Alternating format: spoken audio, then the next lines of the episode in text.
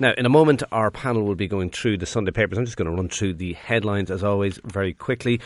The Sunday World leads with Hell's Pills. Video reveals the full horror of N-bomb party as reveller dies. That's the tragic story of that young man who died in Cork after taking what the Sunday World describe as Hell's Pills. A really desperately sad story there.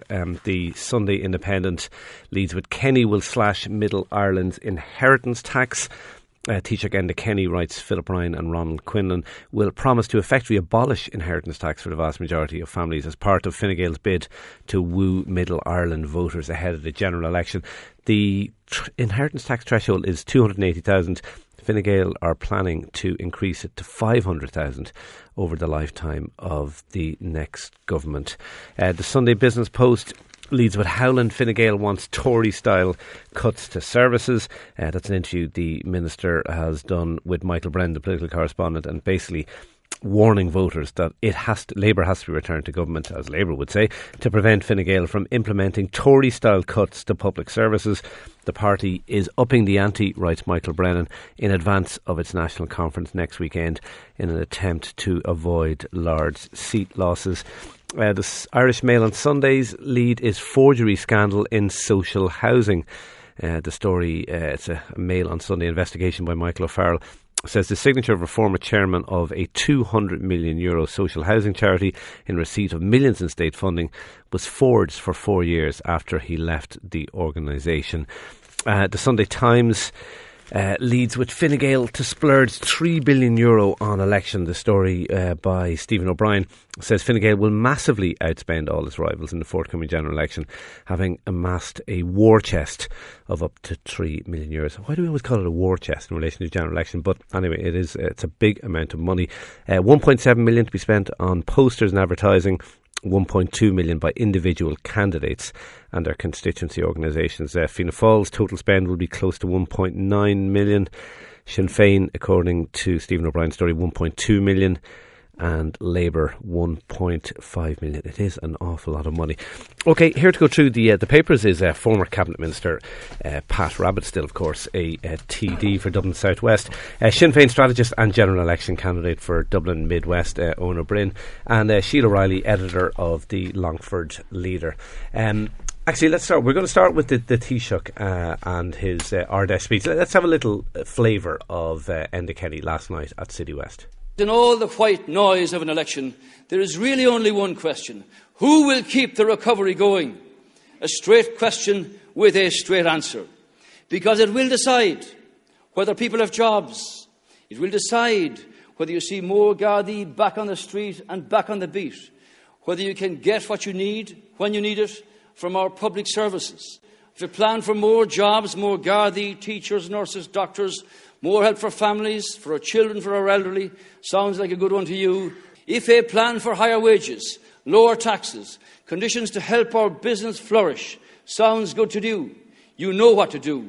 If the recovery matters to you, to your family, to your business, to your future, when you take your Peann or your Peann Louis in your hand, vote Fine Gael.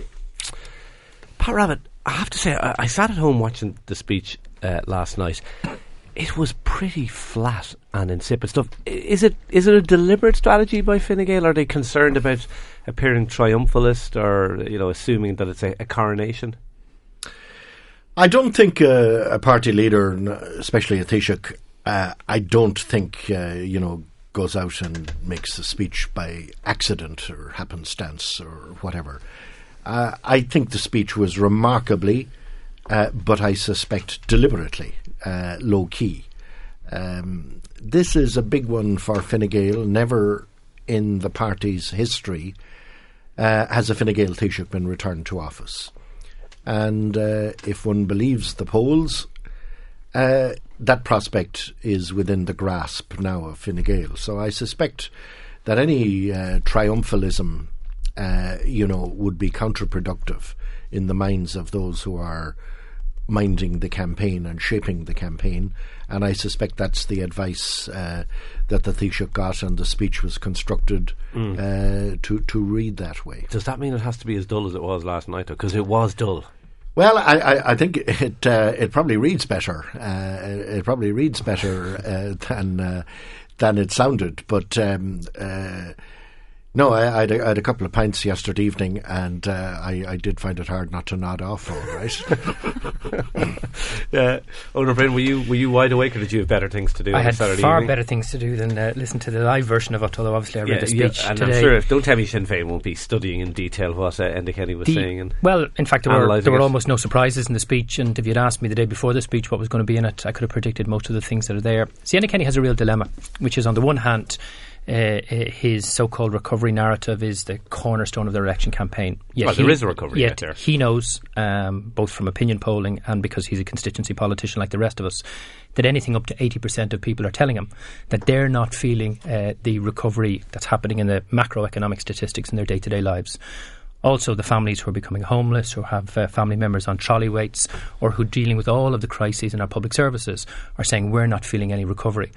So if he had a more triumphalist speech, as you suggest, that would probably alienate even more voters. Yeah. And yet at the same time, that's the stake that he's kind of made for this election campaign. Yeah. I should point out, I mean, one very real economic statistics is jobs. And I mean, the unemployment rate has nearly halved since Enda Kenny became Taoiseach. Absolutely. And there's no denying that. And look, Sinn Féin's argument isn't that there isn't a change in the direction of the economy. And at the macroeconomic level, the indicators aren't going in the right direction.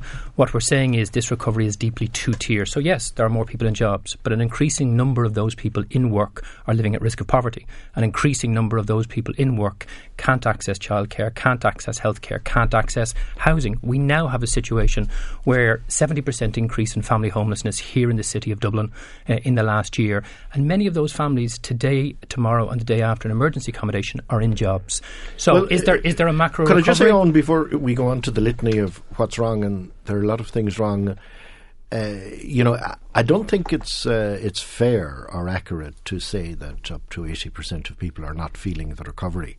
Well, that's what the opinion polls tell us, Pat, repeatedly over the last year. Well, I mean, actually, the opinion poll last Sunday told us that 2/3 of people believe that the country is on the right track and on the right track to recovery. I mean, I certainly don't get that impression that there's anything like 80% of the people feeling that don't get the recovery, which is an entirely different thing now than saying that they're going to vote for the government. I'm not saying that, but I am saying that the recovery is palpable out there. Wherever you knock on doors, there is somebody who got a job, or somebody's young person who came back from abroad, or somebody who's running a small company, or the man in the van who's taking on somebody to help him. So, I mean, that is obvious, and I think it can't be gainsaid. That doesn't mean to say that we don't have problems. Of course we do. Sheila Reilly.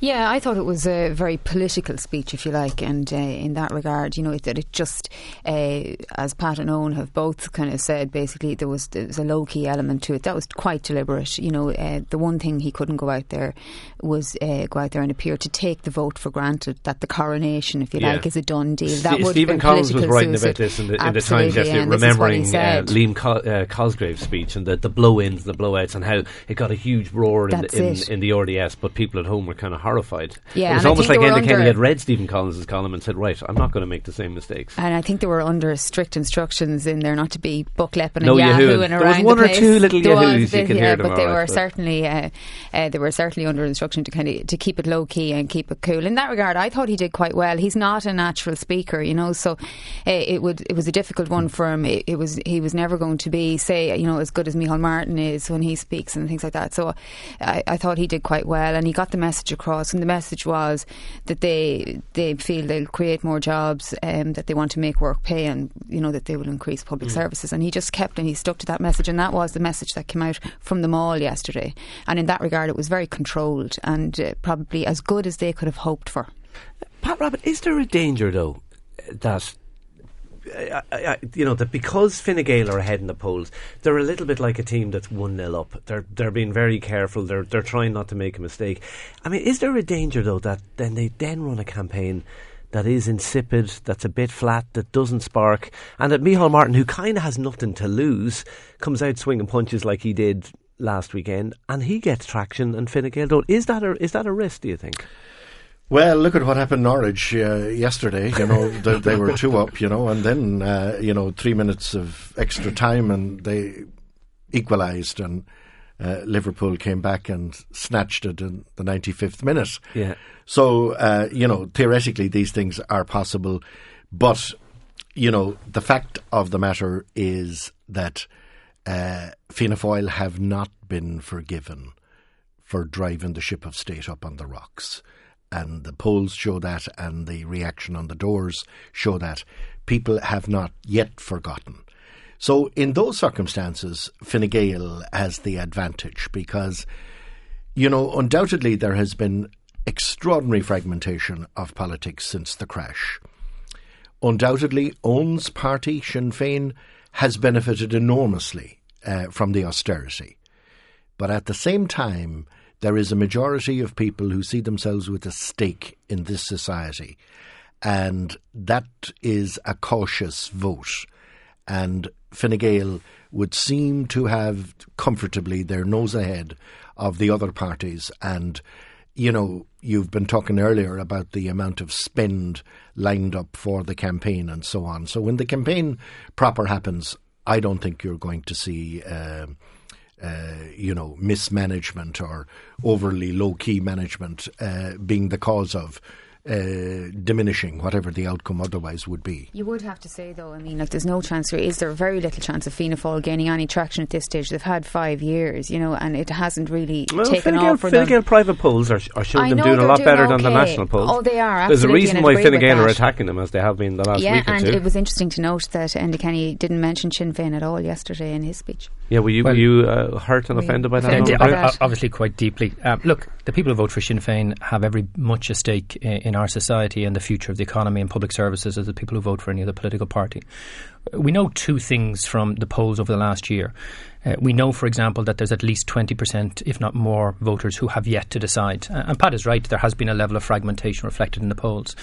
But that large swathe of people are going to be looking over the next number of weeks at whose proposals and what government is going to be the most likely one to benefit them and their families and their communities. And that's going to be the big contest for all of the parties. I agree with Owen, except I would put it a bit bigger than 20%. I think it's anywhere, between 23 and 27 Absolutely. Or 28%. If you go out on the doors, Shane, the people who vote for Fine Gael, Fianna Fáil, the Labour Party, Sinn Féin, they're doing it.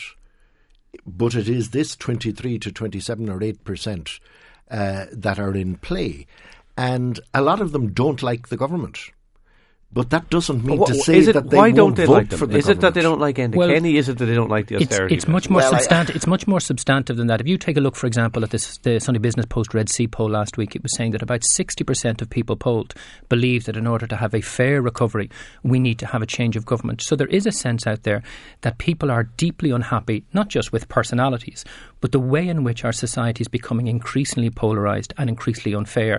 It's not that Sinn Féin has done well from austerity. It's Sinn Féin is speaking to those people who aren't benefiting from the policies of this government over the last 5 years, whether it's people left on trolleys, people in emergency accommodation, or people in work who are living at risk of poverty. And in a sense, the real debate isn't going to be who's going to keep the recovery going, who's going to make the recovery fair so that greater numbers of people benefit from those who will benefit from the tax giveaways of Enda Kenny, whether it's in terms of inheritance tax or USC for the high earners. Yeah, I think that because it's a fact that many of that floating vote don't particularly like the government, doesn't mean to say that when polling day comes that they won't vote for the government or for one or other of the government parties. Because, they don't want to put at risk what has happened. And I don't think it's too hard to answer your question about why is the government unpopular in that sense of not being loved. Any government that inherited what it inherited in the winter of 2010, 2011, and have had to do the things that have been done since to get us back from the brink, was most unlikely to be popular and to have any hoopla, in terms of public support. But even in that time, even in this term of government, there still is a perception that there's a huge amount of inequality out there. Yes, people will tell you that they can see the green shoots, even down the country. They're saying that now, but the reality is they still see that there is a lot of inequality out there. And even you only had to look at RTE's My Homeless Family last week, to look at kind of the reality of the lives for a lot of people out there. So the problem for Fine Gael, for the government, when people do go to vote, is that a lot of that might be just out of fear, they are capitalising in one way of the fear of people that they are the least worst option, and that just might not necessarily transfer when they get in. I think you're vote. Right. I think there is serious inequality out there. I think that's absolutely right, and it's a bigger and deeper discussion. I mean, if you look at modern day financial capitalism across the world, the gap is widening more in other countries than here. I mean, have a look at what's going on in the United States and what passes for politics at national level there.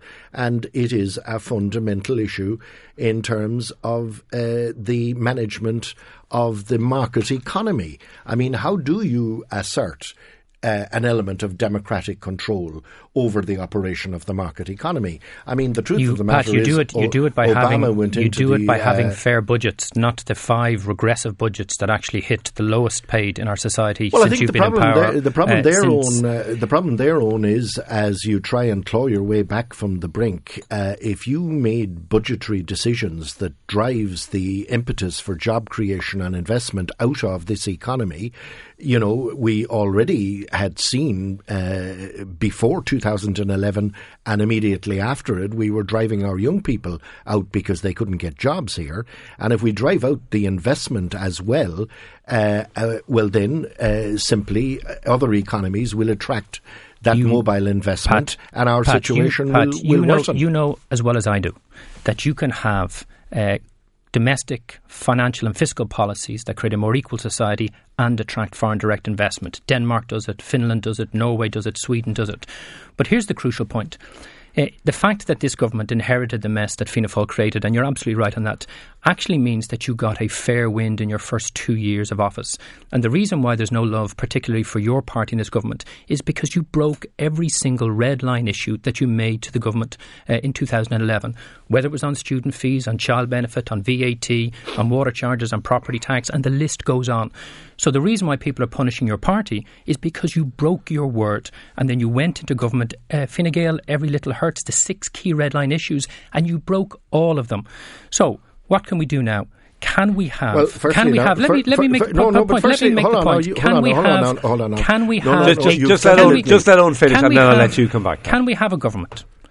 that invest in our economy so that we have greater job growth, both in the domestic economy and the foreign direct investment sector, improve public services and create greater levels of equality? Yes, we can, but not if Fine Gael are leading the government and the Labour Party are doing what they always do, acting as their mudguard and supporting policies which deepen inequality in our society, Pat.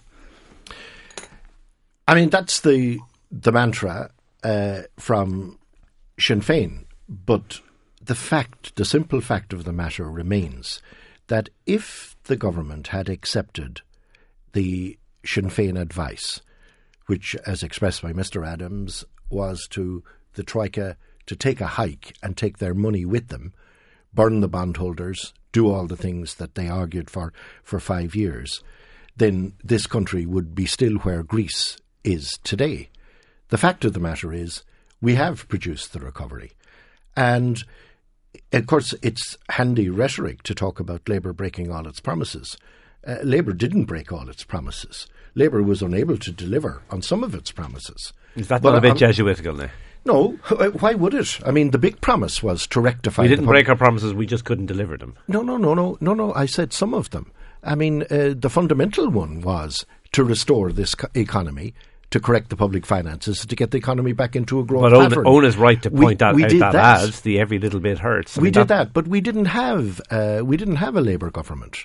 We had a negotiated programme for government where Labour was in a 2-to-1 ratio of influence in that government. And, you know, I welcome the fact that, and I think Eoin is personally partly responsible for this, that Sinn Féin have gradually come in from the wilder reaches of economic fantasy. But they still have a long way to go. And, you know, they, amazingly, it seems to me, have decided to watch the price that the Labour Party has had to take in terms of its participation in government to protect working class people, to protect workers. I mean, you know, Eoin talks about the fiscal regime. We took 700,000 people out of the liability for the USC. We raised the minimum wage in impossible circumstances. We protected core social welfare rates. Okay. You know, it's very easy to throw snowballs from the sideline. But, you know, I hope I live long enough to see Mary Lou and Jerry Adams having responsibility for something and having to deliver. And that'll be the day. You're throwing snowballs from the sidelines. Of course, Pat has a long history of throwing snowballs from a variety of sidelines. Those 700,000 people that Pat are talking about are worse off today than they were when this government took office, because they have hit them with extra taxes, whether it's the abolition of the PSRI ceiling or a range of additional regressive taxes. And their economic situation today, and we know this, Pat, from at-risk of work or in-work poverty figures.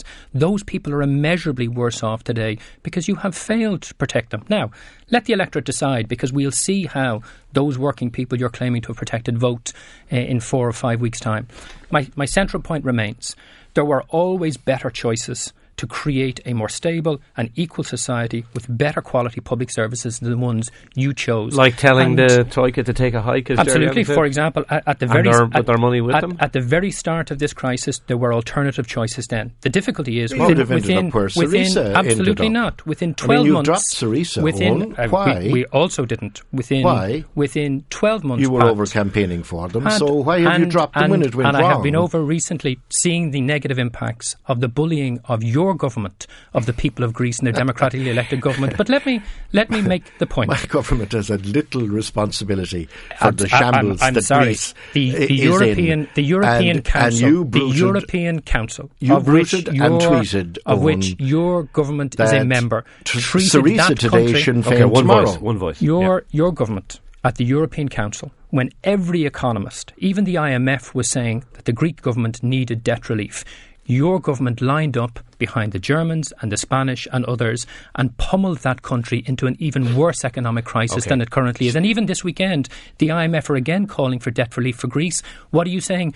No way, because you were scared it would affect your domestic political chances. Even with the benefit of hindsight, you don't seem to be able to explain what we might have done differently. I mean, the big one, obviously, is the question of whether or not we were going to default and walk away from the intervention by the IMF and the ECB. That's the big one. And now I hope you're not departing from your position, which is that we should have walked away.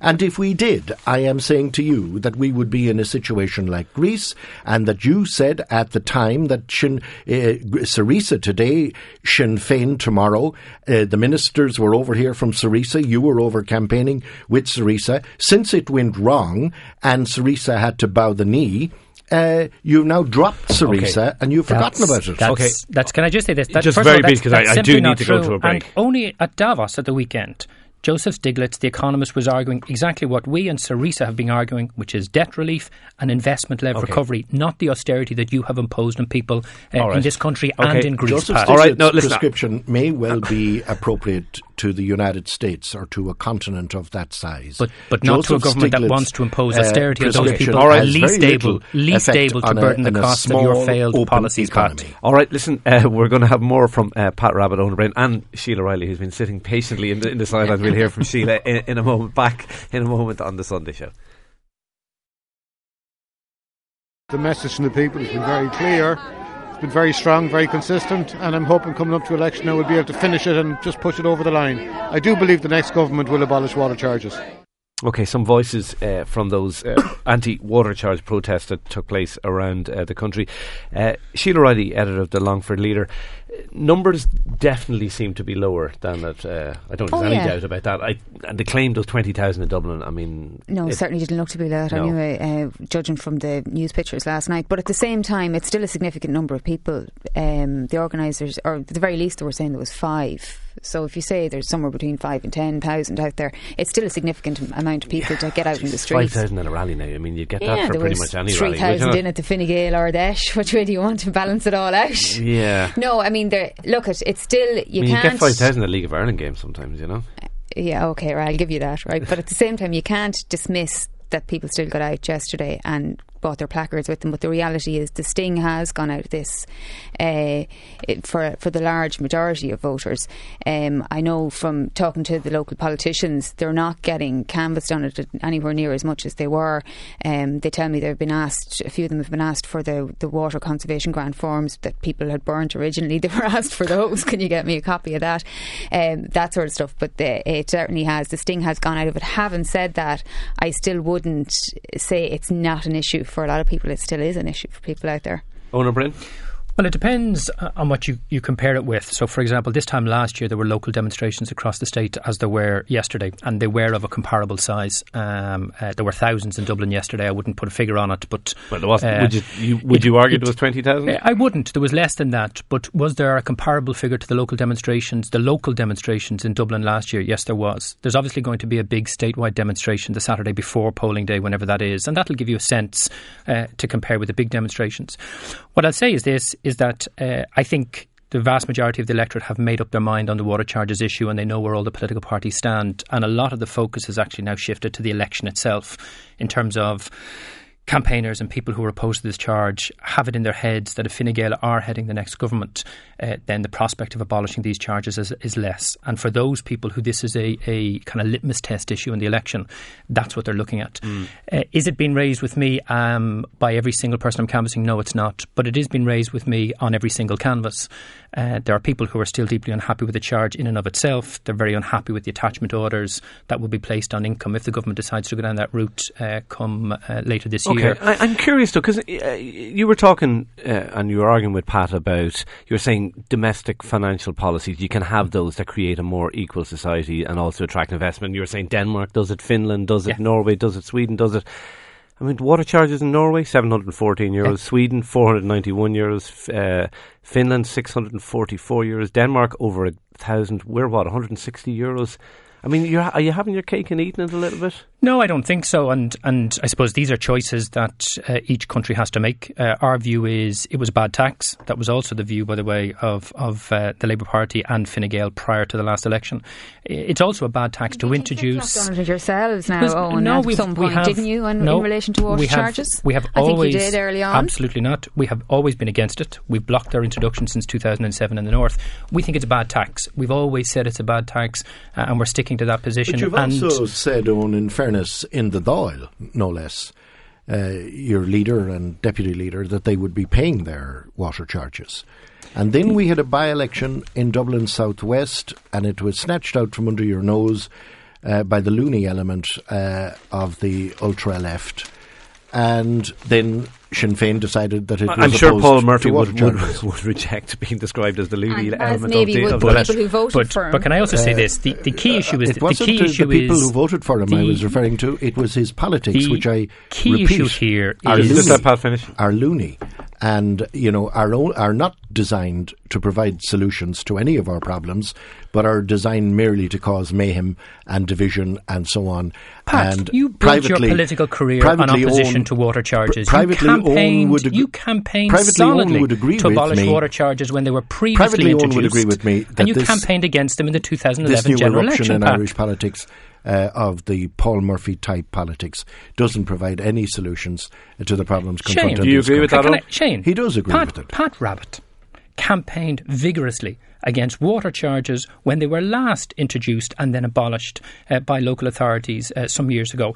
Pat Rabbitte's party and Eamon Gilmore in the run-up to the 2011 general election said they would not introduce these charges. In fact, it was in the Fine Gael Every Little Hurt. So Pat, all we're asking you to do is stick to the promises you made and abolish the tax. The entirely different set of circumstances, Eoin, apart entirely from the implications of the crash that we have had, is that we created a state-owned single water utility and a company that will develop, like the ESB, in the future of this country to address a dysfunction. That's what you're going to do.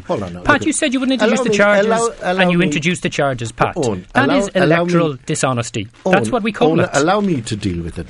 The fact of the matter is we have a dysfunctional water system that requires substantial investment. Absolutely agreed. We live in a capital city that has 1% headroom. We live in a capital city where there could be a threat to public health because of the age of some of the leaden pipes. Agreed. We live in a country where thousands of householders have had to go down to the supermarket to buy their water. And the financing of water now is better than when you took office five years ago, Pat. That your was just a charge. Has been rejected by the European Commission. That was just a charge by the local authority. What is happening now is... Let's have one vote. Pat first, and then you can come back. The distinction between a charge being levied to bring revenue into the local authority and the creation of a state-owned single water authority that will, over a period of time, create immense employment and deliver top-class water facility, not just to residential homes, but to the corporates who need water. And the only way that you can do for that is after you earlier paying tribute to the Scandinavian countries. The Scandinavian countries pay for it. Why should we be the only country in the OECD? But the problem for people was the creation of the body of Irish Water and the vast amount of money that went into that, the millions upon millions that were plunged into the actual creation of this monolith. That is what the problem is for a lot of people. They don't, like people like me out there who have paid water charges all our lives and don't really have a problem with paying water charges, but would have a major problem when they see Irish Water, when they hear about the bonuses being paid to people in there, and they hear about the type of money that went in consultancy fees and went in the creation of all of that. And you can understand, Pat, why people feel aggrieved about that issue in particular. And that is the one issue I hear a lot of in relation to it. How did they spend so much money building Irish Water when essentially we were just taking it from the local authorities? Why did all that money need to be spent on it? Let Pat answer that. In a calmer atmosphere, Sheila, after the general election and in future years, it will be possible to deal with some of the myths that have grown up around the creation of such a huge utility. For example, there is no bonus payment.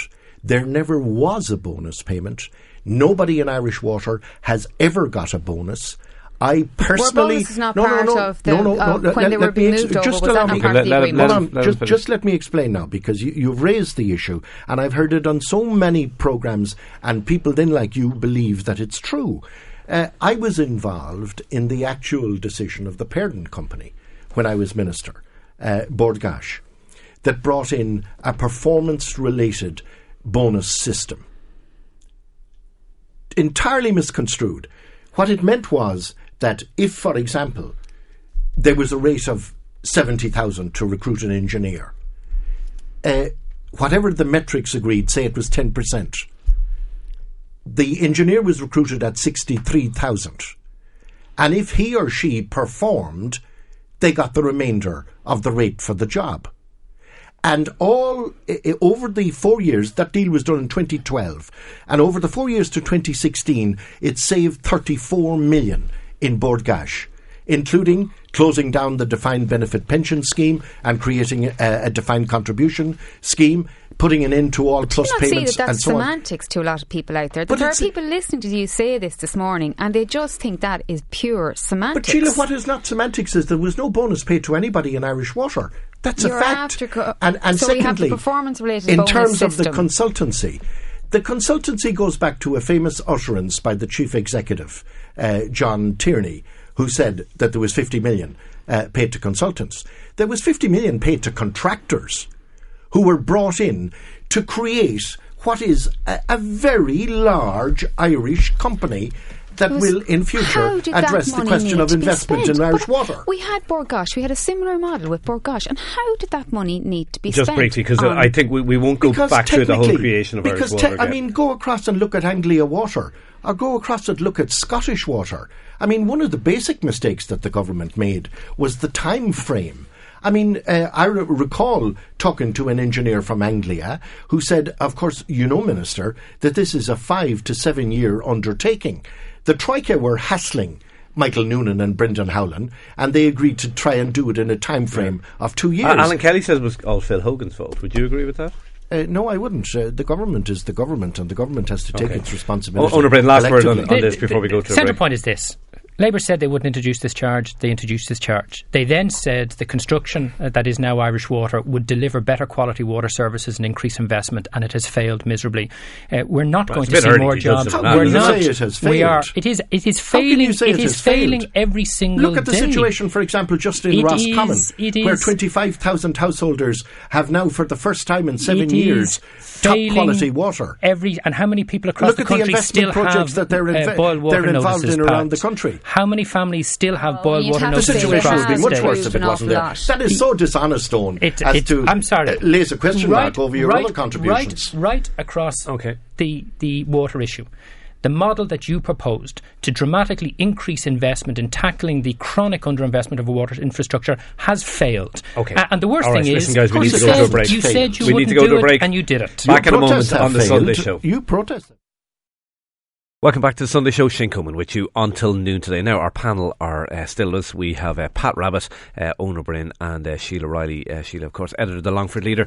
Sheila, Pat Leahy has a piece today about the, I suppose, the controversy in relation to David Begg's appointment by the Taoiseach. Just give us a flavour of what Pat is saying. Yeah, Pat makes a number of very, very good points in this piece, but he talks about kind of the mini storm, if you like, around the appointment of David Begg, and he points out that, you know, Burton circumvented the appointment procedures when she appointed him to the Pensions Authority. Now, he also makes the point that privately a lot of people believe that David Begg is the right person for the job, and he says this Shane Ross doesn't agree. Oh, I know that, yeah, but Shane Ross put his own people forward for estate appointments as well, which she's perfectly entitled to do, I'm sure. No, hold on now, Sheila. Let's be fair to Shane. I mean, if Shane does it... Shane Ross you're talking about. Yeah. Not Shane Ross. Yeah. If Shane does it, it's a suggestion. If the government does it, it's cronyism. Now, well, let's be fair to Shane. I think we have the line here from Pat Leahy is, when we do it, it's called getting the right person for the job. When you do it, it's called cronyism, which I thought was a good line in it as well. Look, he basically said, he's talking about, the reason behind it. He says generally it's accepted that Begg would have been a good person for the job, and but the reality is you've got the optics here, and that it doesn't look the best, and that Labour has, as Leahy points out, congratulated themselves endlessly on political reform, and then that Burton turned round and made this appointment, and that in that regard that's why they're in a bit of bother. He also makes a good point that, you know, public reaction to it is fairly muted, and that is true. It's certainly not something I've heard people talking about beyond sort of Pat Rabbitte, journalism and politics, if you like. I wonder. But he says a part of that is because of the way we are, if you like, and the way in lots of ways that people are suspicious of the state in some way, and that they don't necessarily believe that the right procedures will be followed through when you've got the public appointments as well. Pat, this was a serious own goal though by Joan Burton, wasn't it? No, I don't agree at all. In fact, I'm out of line with my party on this. I don't agree with any of that hogwash. The appointment of a chairman of a state company, or the chairman to do a job like that, is a policy issue where the contact is between the chairman and the minister. And the minister must have somebody that they can work in and that reflects his... Okay, but why did you set up that procedure that then? That reflects his or her policy. Yeah, no, that's a fair argument. No, the procedures... Pat Leahy's piece makes plain. She didn't break any procedure. No, certainly. And I have no objection to the public appointment system recruiting appointments to boards. But the chair, and I appointed very many of them because most companies were in my brief... the chair is absolutely critical. I mean, if you look at Shane Ross and the Independent Alliance, it's a stunt. They have more stuntsmen than Fawcett Circus. And I think you're getting away from the substantive issue here, and the substantive issue is that that reform was set up in relation to the appointments of state boards, and that's the reality. And it was set up, and Labour trumpeted this. No. Then Joan Burton turns around and appoints David Begg to a job that a lot of people accept he would be a good person for that job. But why, if he was a good person for the job, did he not go through the process? But Sheila, you're ignoring. Look at the piece you're quoting from. You're ignoring the fact that the rules permit her to make an exception in the case of the chair. Yeah, and do you not think the word exception is key here? And she invoked that. But why did he not just go through the process? If he's the right person for the job, why did he not go through the process? I didn't appoint him. I'm just saying to you that she did not. Do you not see that there is a situation? I am just saying to you that the piece that you're reading from makes plain that A, David Begg is a suitable candidate, and B, she broke no rules. When you go on to the Public Expenditure and Reform website in the section on public appointments, it makes very clear that the ordinary course of events is for public appointments to go through the public appointments process. It does outline there are exceptions, for example, when you're reappointing a chair who's already proven, and this is the example on the government's own website, where the chair has already proven an ability to do the job. Now, of course, Joan Burton didn't break the law, but the Labour Party made a key manifesto pledge to ensure that there was a proper public appointments process and there would be dull scrutiny. In some senses, Joan Burton has done herself great damage, and she's also done some damage to David Begg, who, of course, is a kind of a victim in all of this, because if he had gone through the proper public appointments process, from what everybody who seems to know about pensions that I'm talking to, there's a very, very strong likelihood that he would have got the position. So what I'm kind of asking myself is this. This was a pledge the government or the Labour Party made in the election. They introduced the legislation. It was decent enough legislation. Pat often gives out about Sinn Féin for not complimenting the government when they do things well. So why didn't they just keep to the procedure they put there? There was no reason not to go through the public appointments process. There was no urgency. There was no reappointment. So the problem is this. To anybody that looks at this, what they see is somebody who is historically a supporter of the Labour Party getting appointed to a significant position with some financial reward without going through... 20,000 a year. It's 100 grand over the 5 years, right, for a very minimal level of commitment. There's nothing minimal about it. In terms of time. I don't think the money is the issue. In terms of time. No, I'm just making the point about... There's nothing minimal about it. I'm just making the point about the perception.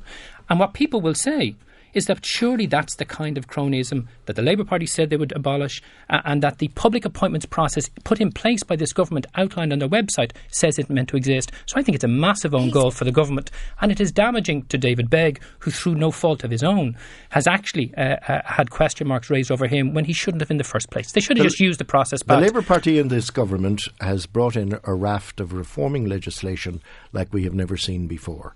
From the Freedom of Information Act to the lobbyist legislation, to the whistleblower legislation, to the public appointment system, to the public standards bill, and so on. And we have just agreed that there is a facility in the legislation which Eoin describes as reasonably good legislation. And by God, that's a very high standard that Eoin brings to bear on legislation from the Labour Party, that very high standard legislation permits Joan Burton to make the decision she made. She made it. To be honest, as I say, I'm an outlier, Shane. I don't believe in this populist nonsense. This is all the froth of politics. Populist nonsense, i.e. your own public appointments process. You would be the first person up accusing somebody of stuffing boards before an election. You'd be the first person to do that if this was any other party. Actually, that Longford Leader stuff is out of date. Not at all.